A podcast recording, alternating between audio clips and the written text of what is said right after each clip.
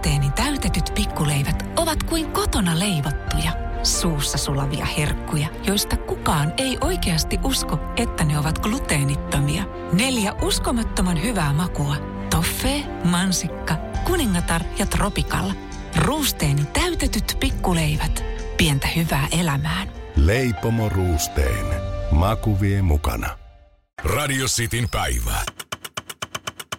Ystävällisin terveisin Mikko Honkanen. Olisi kiva mennä leffaan pitkästä aikaa. Ja kattelinkin, että siellä olisi se uusin Batman, The Batman, mikä pitäisi ehdottomasti nähdä. Tänään Tennispalatsissa 19.40 olisi näytös ja sitten olisi 5 vaille 9 toinen.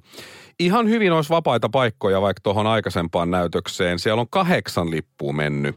350 on kahdeksan myyty ja siihen myöhäisempään näytökseen, mikä alkoi siis 5 vaille 9, niin siellä olisi vielä kaikki paikat vapaana. Kaikki 121 paikkaa vapaana. Ja, ja ehkä se johtuu siitä, että hinta on ihan kiva perushinta. 14 euroa 40 senttiä eh, tuntuu köyhällä aika kallilta. Toi 1940 näytös näköjään olisi kuitenkin tämmöinen K18 anniskelumahdollisuus näytös. Eipä ole tullut leffassa dokattua sillä luvan kanssa koskaan, tai juotua, nautittua vähän. Juomaa siellä on mahdollisuus siis nauttia aulabaarista ostettuja alkoholijuomia, pitää todistaa ikä ja 14.40. Mutta viikonloppuna olisi ollut Finkinon perusleffalippu 20 euroa 90 senttiä. 20 euroa 90 sentti. Se hintahaitari menee nykyään suurin piirtein 12 eurosta tonne 21 euroon. Et okei, sitten jos ostaa niitä sarjalippuja, niin sitten ne pitää vaan muistaa käyttää, niin siitä tulee ehkä 11 euroa kerta. Mutta on sekin, on sekin aika paljon, jos miettii toi, toi Bondi vaikka, mikä nyt on myös itsellä näkemättä Batmanin lisäksi, niin äh, siihen kun ostaa tuota 18 euron lipun siihen Bondiin, niin vie siihen vaikka perheen leffaan, niin siinä saa tota – Siis aika paljon maksaa, että tuota 1-2 kuukautta katseluaikaa niin Netflixiin kuin johonkin muuhunkin saisi siinä, että jos myös markkoihin nyt vielä vääntää, koska markka-aikanakin on käynyt leffassa, niin toi 18 euroa, mitä Bondi vaikka maksasi, niin se olisi markoissa 108 euroa suurin piirtein, jos ostaa nelihenkiselle perheelle. Ei kun ei edes ole. Ei kun on. Joo, kyllä. Ei kun 18. Mitä mä laskin se? Ei kun 18 euroa on 108 markkaa. Joo. Että ei nyt ehkä ihan inflaatio tätä selitä. Tämä on siis, matikka ei ole mun vahvuuksia, mutta joka tapauksessa. Silloin markka-aikana mä muistan, että 45 markkaa oli muistaakseni lippu. Öö, normisetti ehkä ja viikonloppuisin saattoi olla 50 markkaa. Se tuntui älyttömän kallilta ja se on niin kuin noin kahdeksan euroa nyt sitten. Ja vitosella tai kuudella eurolla pääs muistaakseni tiistaista, keskiviikosta ja torstaista päivänäytökseen, niin ei ole enää sellaisia hintoja oikein, että, tuota, että silloin kun joskus maksoi 10 euroa leffalipusta, oli että tämä on liikaa. Tässä menee kipuraja niin nyt se on tuplasti kalliimpi. Enpä olisi uskonut silloin aikanaan, että, että näin voi käydä. Et on varmaan kova kysyntä, että on pakko nostaa hintoja. No ei näytä siltä, kun Batmaniinkin on mennyt kahdeksan lippua, kun on kaksi näytöstä ja toisella on mennyt vielä yhtään. Et, et kalliit liput on. Täytyy, täytyy kyllä myöntää, että ainakin mulle tuntuu. Ja, ja sitten makeisiakaan ei saa viedä omia eväitä. Hampurilaisen kanssa en ole kerran päässyt ollenkaan edes sisälle. Piti syödä se burgeri siinä ennen. Ja sitten niin kuin hintalaatusuhde on hyvä. Että ei, ei omia eväitä. Pitää ostaa tosta ja sitten tuota katsojia on yhteensä siinä teatterissa kolme. Toki se on ihan hyvä, voi ottaa minkä paikan vaan haluaa sieltä. Tulee varmaan halvemmaksi mennä johonkin oopperaan tai balettiin näillä hinnoilla. Finkin on muistaakseni myyty, ö, olisiko nyt kiinalaisille omistajille, että ehkä siellä on sitten jonkun verran painetta nostaa niitä hintoja. En ole varma, mitä leffalippu Kiinassa maksaa, mutta tuskin nyt ihan noin paljon. Että jos miettii, että nelihenkinen perhe, jos olisi tai veisi pari kaveria tai jotain leffaa, niin, niin siinä saa näillä hinnoilla niin Netflixin varmaan vuodeksi. Että jos on 11 euroa kuukaudessa toi Netflixi, niin sarjalipun hinnallakin saa Netflixin yhdeksi kuukaudeksi. Että että se on, no nämä on, elämä valintoja. Omia eväitä ei saa viedä ja sitten herkutkin, jos ostaa, niin siellä on nykyään usein vielä niin, että nekin pitää itse palveluna siinä maksaa, että ei ole sitäkään pikkupalvelua siinä. Ja miksi Suomessa on niin kalliit hinnat, kun vaikka Saksassa pääsee alle 10 eurolla aina leffaan. Perushinta on 8 euroa. Miksi täällä se on perushinta 15 euroa? Ei ole reilu, ei ole reilu. Leffanhan saa myös omaksi sitten, kun se tulee Blu-rayna tai noin, niin parinkympin hintaan, että siinä sitten jos on himassa vähänkin paremmat ämyrit ja isompi TV, niin voi ihan niin kuin kaikki kaveritkin kutsuu, niin tulee aika paljon halvemmaksi. Ja sitten sekin vielä, että Finkinollahan on käytännössä myös monopoli. Voi toki laittaa semmoisen hinnan kuin haluaa ja ne menee, jotka menee ja ne ei mene, jotka ei. Ehkä tälle viranomaisten tarttisi tehdä nyt jotain. Joku siellä, Hans, elokuva vastaava hallituksessa, tehkää jotain. Koska se peruslippu, jos se on nyt, tuossa oli Batmanin se 14,40 vai mitä se oli, 15 euroa. Siihen IMAXit, iSensit, Luxet, Loungeit, Vipit ja muut päälle, niin sit pitää maksaa varmaan 6 euroa vielä lisää. Että on tää nyt ihan, siis ihan sairasta. Kun ei ole käynyt kolmeen vuoteen leffas, niin ei näillä hinnoilla tee kyllä mieli mennäkään. Ja luojan kiitos, mä oon naimisissa. Että jos pitäisi viedä sinkkumiehenä joku viehättävä leidi leffaa, niin pitäisi soittaa ennen sitä äitille, että lainaatko äiti rahaa? Moi mutsi. Olisi tässä yksi miniäkokeilussa, joka pitäisi viedä leffaan, niin voitko lainata satasen? Ajattelin kato heti näyttää sille, että meidän perheellä on kyllä rahaa ja että tässä ollaan todellakin sitä parempaa väkeä. Luulot heti pois. Kiitti mutsi. Aika karmeeta. Mä yhtään ihmettelen, että nykyään kaikille sinkuilla se on vaan Netflix and chill eikä mitään muuta. Ja pitäisi viedä itse asiassa kummityttö leffaa tällä viikolla. Joo. Taida viedä sen syömään. Ostan sille kengät ja uusia vaatteita. Tulee varmasti halvemmaksi. Finkino on ihan muutaman kuukauden päästä itse palvelukirppis. Ystävällisin terveisin Mikko Honkanen. Ja tähän perään passiivis-aggressiivinen hymiö. Ruusteeni täytetyt pikkuleivät ovat kuin kotona leivottuja.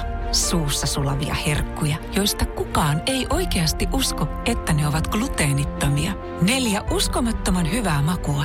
Toffee, mansikka, kuningatar ja tropikalla. Ruusteeni täytetyt pikkuleivät. Pientä hyvää elämään. Leipomo Ruusteen. Maku vie mukana. Ja tähän väliin yhteys kirjanvaihtajaamme San Franciscon Piilaaksoon. Pii, mitä uutta Silikon väliin?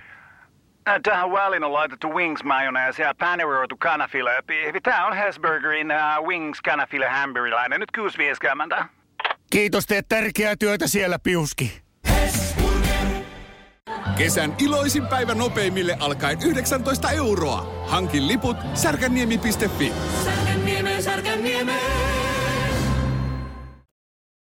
Radio Cityn päivä.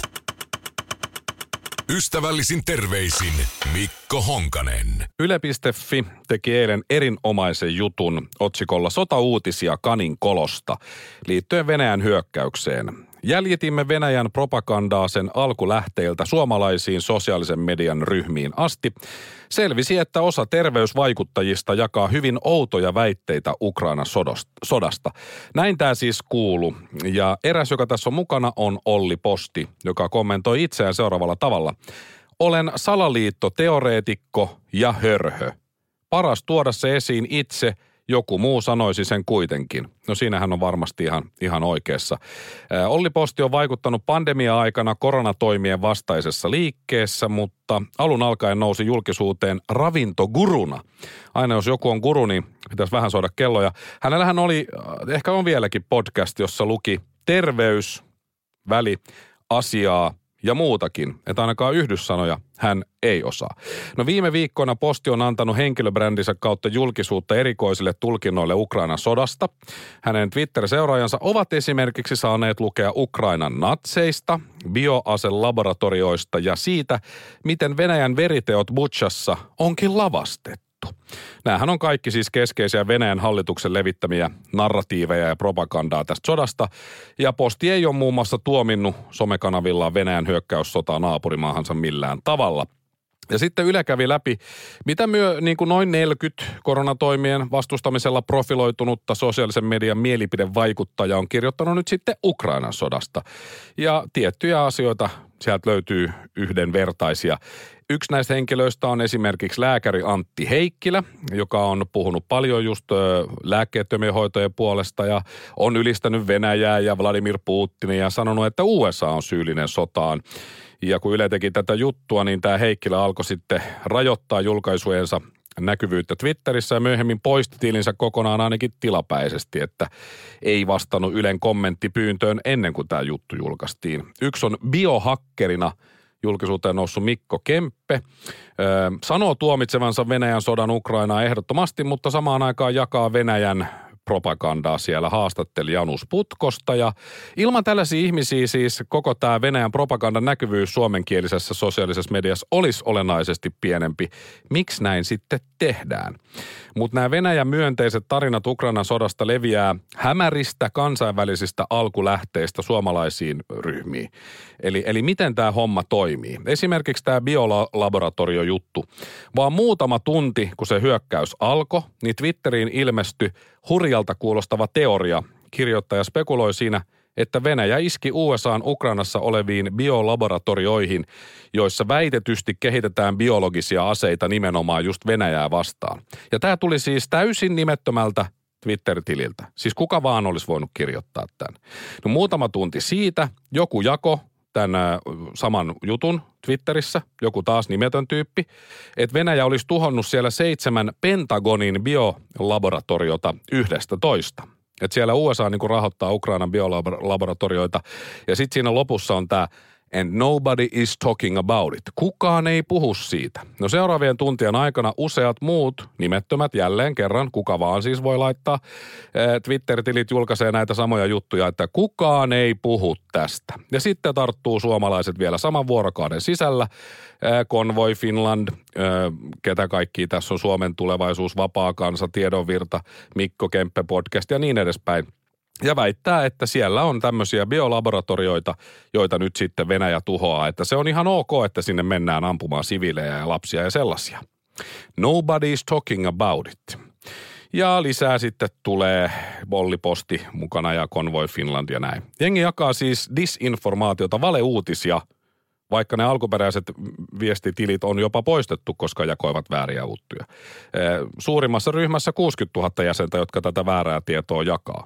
Tämä tarina näistä biolaboratorioista, se on yksi Venäjän propagandan keskeisiä kertomuksia. Sen mukaan siis Yhdysvalloilla on Ukrainassa semmoisia laboratorioita, joissa kehitetään biologisia aseita just Venäjää vastaan. Että linnut, myyrät ja madot lähettää sitten Venäjälle tappavia tauteja ja vain venäläisiä vastaan. Ihan sillä mielenkiintoista. Yhtään todistetta siitä ei ole tullut, että näin tosiaan olisi. Mutta mikä siinä, jos totuus yleensä pilaa vaan hyvät jutut. Näitä vaarallisia taudin aiheuttajia tutkivia laboratorioita on kuitenkin hyvin monessa maassa, käsittääkseni myös Suomessa, mutta ei niillä ole mitään tekemistä bioaseiden kehittämisessä. Ei myöskään Ukrainassa. Venäjähän on levittänyt tämmöisiä vastaavia uutisia aikaisemminkin. No silloin se oli Neuvostoliitto, joka väitti, että Jenkeillä on semmoisia 40, 50, 60, 70 ja 80-luvulla. Ja nyt tämä narratiivi heräsi uudelleen henkiin Venäjällä. Hienoa. Neuvostoliitolla ja Venäjällähän on ollut sitten itsellään näitä biologisten aseiden ohjelmia. Esimerkiksi Putin on tässä nyt vihjailu, että semmoisia on ja on murhannut, ainakin yrittänyt murhata kemiallisia tai kemiallisilla myrkyillä sitten itselleen epämiellyttäviä henkilöitä. Ja miten nämä, niin kuin to, nämä tämmöiset sodan aikana levitetyt todisteet näistä laboratorioista, miten ne lähtee leviämään? No yksi on se, että Facebookiin laittaa MV-lehti oman uutisensa. MV-lehti julkaisee uutisen Venäjämielistä tavaraa. Siellähän on tämä venäjämielinen mies Janus Putkonen, joka pyörittää tätä MV-lehteä. Ja MV-lehti lainaa Mainland Magazine juttua. Ja tämä Mainland Magazine juttu on taas Janus Putkosen englanninkielinen sivusto. Eli MV-lehti siteeraa itseään. Ja sitten täällä Mindland Magazinessa kerrotaan, että se tulee Natural News-sivustolta, joka on äärioikeistolainen rokotevastainen valeuutissivusto. Eli valetta valheen perään kirjoittajat laittaa sinne omaa tulkintaansa totuudesta välittämättä. No esimerkiksi Olli Posti sanoi, että hän on yllättynyt, että hänen jakamansa tiedot ovat venäläisistä lähteistä peräisin ja täysin valetta ja väärää. En ole tiennyt levittäväni sellaista, hän sanoo. Venäjällähän on monta hyvää syytä olla kertomatta totuutta Ukrainasta, kun se sinne hyökkää, tappaa sivilejä, pommittaa ja jää koko ajan kiinni kaikista valheista. Mutta Olli Posti on vaan halunnut ottaa selvää, mistä on kyse, jakamalla siis valheita. Mutta nyt kun tässä jutellaan, tietenkin ymmärrän, että moni katsoo minua ylöspäin asiantuntijana. Sitten en ehkä voikaan jakaa kaikkea vain uteliaisuudesta. Ääripää uskoo siihen, että Venäjä pommittaa Ukrainaa tuhotakseen tunnelit, joita maailmaa hallitseva pedofiilien salaliitto käyttää ihmiskauppaa varten. Mielikuvituksen puutteesta nyt ei ainakaan voi syyttää. E, et, jengi ajattelee, että todellinen tieto tulee muualta ja siksi uskotaan jostain syystä näihin disinformaatio- valeuutisiin ja sitten ollaan niin fiksuja kaikki. Älkää uskoko niin. Loppuu vielä. Me ollaan kaikki työssä käyvät maksettu veroja, jotta kaikille meille täällä on ilmainen koulutus. No Olli Postin ja monen muun kohdalla jokainen markka ja euro on mennyt täysin turhaan. Mutta on kuitenkin hyvä muistaa, että meduusat on pärjännyt ja selviytynyt täällä telluksella 650 miljoonaa vuotta, vaikka niillä ei ole aivoja. Ja se antaa toivoa monille. Ystävällisin terveisin Mikko Honkanen. Mä laitan tähän loppuun passiivis-aggressiivisen hymiön. Ystävällisin terveisin Mikko Honkanen. Yle TV1 eilen tiistaina kello 21.00 alkoi A-studio, jossa oli ensimmäisessä osassa NATO-keskustelu. Keskustelemassa mukana Erkki Tuomioja ja Timo Soini, molemmat entisiä ulkoministereitä. Ja esiintyivätkin hyvin arvokkaasti molemmat ja molemmat ovat äärimmäisen fiksuja ja se tuli hienosti esille. Jotenkin jopa tuntui välillä siltä, että nyt herrat on selvästi Ylellä ja Ykkösellä keskustelemassa ja puhumassa, koska jotenkin huomasi ehkä, että jopa vähän jännitti kokeneita, kokeneita poliitikkoja. Tai sitten se oli vaan sitä, että harkitsivat sanojaan hyvin tarkkaan. Omasta mielestä ja omaan makuun Soini vastasi huomattavasti paremmin esitettyihin kysymyksiin. Tuomioja kokeneena poliitikkona ja vanhana kettuna, harmaa kettuna siinä ehkä kiemurteli ja väisteli kysymyksiä jonkun verran, mutta tuli sellainen fiilis, että kun tuomiojan kannat on tiettyinä aikoina olleet tietynlaisia, niin hän ei halunnut myöntää, että on ollut ehkä joskus jopa väärässä – olisi voinut sen tehdä, koska on fiksu ja olisi siitäkin varmasti päässyt kiemurtelemalla ulos, mutta, mutta silti hyvin, hyvin esiintyi molemmat vähän erilaisia kantoja näin. Soinin NATO-kanta esimerkiksi oli paljon paljon vahvempi kuin, kuin mikä tuomiojalla. No sitten tänään hallitus antaa selonteon Suomen NATO-jäsenyydestä ja NATO-asioista. Tästäkin oli sitten keskustelua siinä A-studiossa. Tässä Suomen hallituksen NATO-paperissa – tai muistiossa, mikä nyt sitten onkaan, niin siinä ei kerrota hallituksen kantaa. Että siinä esitetään tiettyjä asioita vähän varmaan puolesta ja vastaan, mutta siinä ei kerrota, että mitä mieltä sitten kuitenkaan siitä ollaan. Ja Soini vertasi tähän hyvin, että tämä on kuin 90 pisteen äidinkielen ylioppilaskoe, jossa ei lue mitään. Ja Soinin mielestä siinä olisi ehdottomasti pitänyt lukea. Niin hän myös lopetti. Jos hän olisi ministeri, hän olisi ehdottomasti laittanut siihen, että mitä mieltä ollaan, liitytäänkö vai ei. No tuomioja oli siinä sitten vieressä ja tässä kysyttiin tuomiojalta myös tässä viime vai tällä viikolla, taisi olla tällä viikolla, kun hän Hufvudstadsbladetille kertoi, että Suomen pitäisi mennä puolustusliittoon Ruotsin kanssa, eikä välttämättä ottaa NATOa mukaan ollenkaan. Ja, ja sitten tästähän tuli pienimuotoinen soppa, kun Suomen ja Ruotsin puolustusministerit kiistivät, että tällainen asia on pöydällä. No tuomioajalla oli siihen sitten omat poliitikkovastauksensa ja hyviä pointteja tähän kaikkeen, mutta otetaan tämä puolustusliitto Ruotsin kanssa nyt. Tuomiojan vähän niin kuin suusta ja päästä, niin, niin mennään puolustusliittoon Ruotsin kanssa. Tehdään se. Se sopii mulle. Mutta samalla otetaan siihen samaan puolustusliittoon mukaan seuraavat maat – Alankomaat, Belgia, Britannia, Islanti, Italia, Kanada, Luxemburg. Norja, Portugali, Ranska, Tanska ja Yhdysvallat. Kreikka, jopa Turkki. Otetaan sekin. Otetaan Saksa, otetaan Espanja. Otetaan Puola, Tsekki, eh, vaikka Unkarikin ja Bulgariakin, miksei. Otetaan Latvia, Liettua, Romania, otetaan Slovakia, Slovenia, Viro, Albania, Kroatia, Montenegro ja otetaan vielä – Pohjois-Makedonia. Otetaan nämä kaikki Ruotsin mukana siihen samaan puolustusliittoon. Kaikki nämä edellä mainitut ovat kyllä NATO-maita, mutta ei anneta sen häiritä. NATOon ei tarvi mennä, kunhan ollaan vaan liitossa näiden maiden kanssa. Ja koska tällä porukalla saadaan aikaan valtavan tasapainoinen neuvosto, annetaan sille nimeksi Neuvostoliitto. Nyt äkkiä Suomi osaksi Neuvostoliittoa. Ystävällisin terveisin Mikko Honkanen. Noin. Passiivis-aggressiivinen hymiö. Radio Cityn päivä. Ystävällisin terveisin Mikko Honkanen. Teuvo Mauno Kalervo Hakkarainen on suomalainen perussuomalainen poliitikko ja aiempi saha-alan yrittäjä, kertoo hänen Wikipedia-sivunsa. Hänet valittiin eduskuntaan ensimmäisen kerran vuoden 2011 vaaleissa Keski-Suomen vaalipiiristä. Hän oli talousvaliokunnan jäsen ja maa- ja metsätalousvaliokunnan varajäsen. Kansan edustajana siis pitkä ura ja tästä poliittisesta urasta on jo kulunut reilusti yli 10 vuotta kansanedustajana 2011-2019 ja nykyinen virka on Euroopan parlamentin jäsen ja Hakkarainen on ollut siis jäsen vuodesta 2019.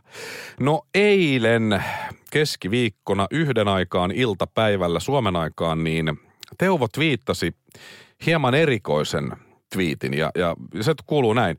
Sotarummut soivat Euroopassa. Ketkä kuitenkin säästyisivät suorilta sodan kirouksilta? Sivarit, monet maahanmuuttajaryhmät – Ahvenan maalaiset ja kierrot poliitikot, jotka ovat mahdollistaneet tällaisen hulluuden. Kansalaiset, älkää antako huiputtaa itseänne. Ja mä nyt ihan niin kuin hirveästi tästä ymmärrän, mutta jos tätä avataan vähän, niin mit, mitä niin kuin Teovol on noita ahvenanmaalaisia vastaan? Mä oon ilmeisesti liian vähän lukenut hänen juttujaan tai kuunnellut hänen haastatteluitaan tai näin, koska – mä en niinku oikein keksi, että mikä, perhanan ahvenanmaalaiset, mi, mistä toi niinku kumpuaa. Ja tietysti tämä on aika hauskaa, kun Teuvo sanoo kierroista poliitikoista, että säästyisivät kaikelta, niin itsehän hän on myös poliitikko, onko hän sitten kierro, kenties, ja huutelee ihan toiselta puolelta maailmaa, kun ei nyt ihan tässä sitten ton, ton naapurimaan ton, ton itänaapurin kanssa on vierekkäin. Mutta ehkä hän on se ennen, semmoinen kierrekorkkipoliitikko enemmänkin. Ja, ja muutenkin kun huutelee – huutelee tossa, niin mä mietin, että miten nämä tämmöiset ikääntyneet euroedustajat sitten kärsisivät suorista sodan kirouksista ilmeisesti jonkun verran kuitenkin. Ja sitten toi Sivari-homma tossa, että Sivarit, niin kuin, oliko se niin kuin haukku vai kehu, että, että lähtikö tässä terveiset entiselle perussuomalaisten puheenjohtajalle, miksei nykyisellekin – ei ole asepalvelusta suoritettu. Vaikea on, vaikea on niin kuin sanoa tota kryptistä tekstiä tossa.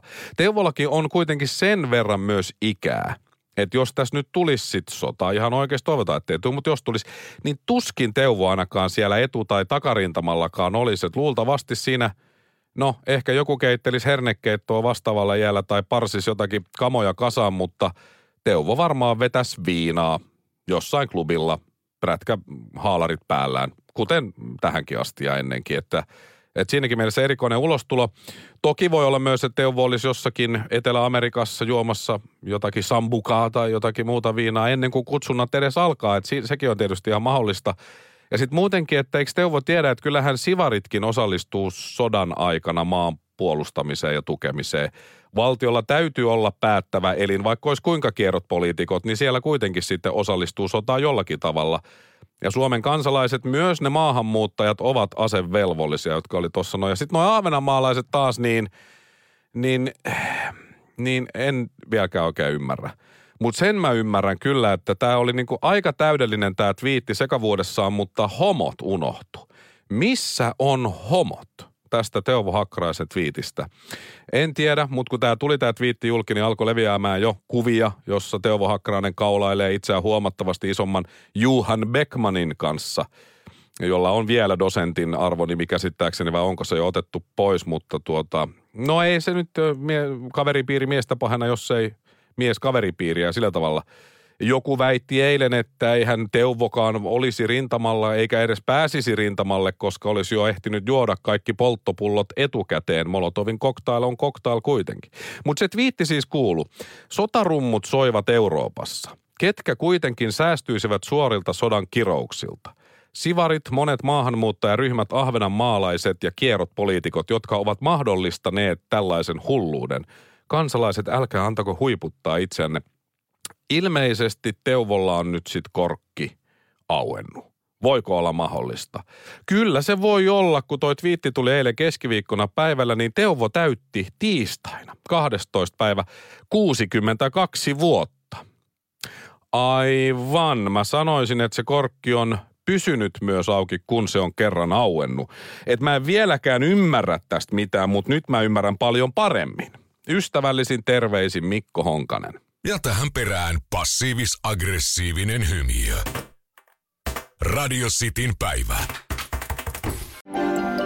Ruusteeni täytetyt pikkuleivät ovat kuin kotona leivottuja, suussa sulavia herkkuja, joista kukaan ei oikeasti usko, että ne ovat gluteenittomia.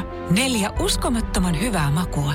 Toffee, mansikka, kuningatar ja tropikalla – Ruusteen täytetyt pikkuleivät. Pientä hyvää elämään. Leipomo Ruusteen. Maku vie mukana. Mikäs biisi tää on? Ei kun tää on tää hyvä. F. Hei, nyt mä sanoin niin ja selväks tein. Mä lähden tänään litukaan. Se ei maksa mammona. Sun kesäherkkus on ihani. En tiedä kuinka sanoisin sen paremmin. Little, little, little, little. Little. Käy kuumana kesään.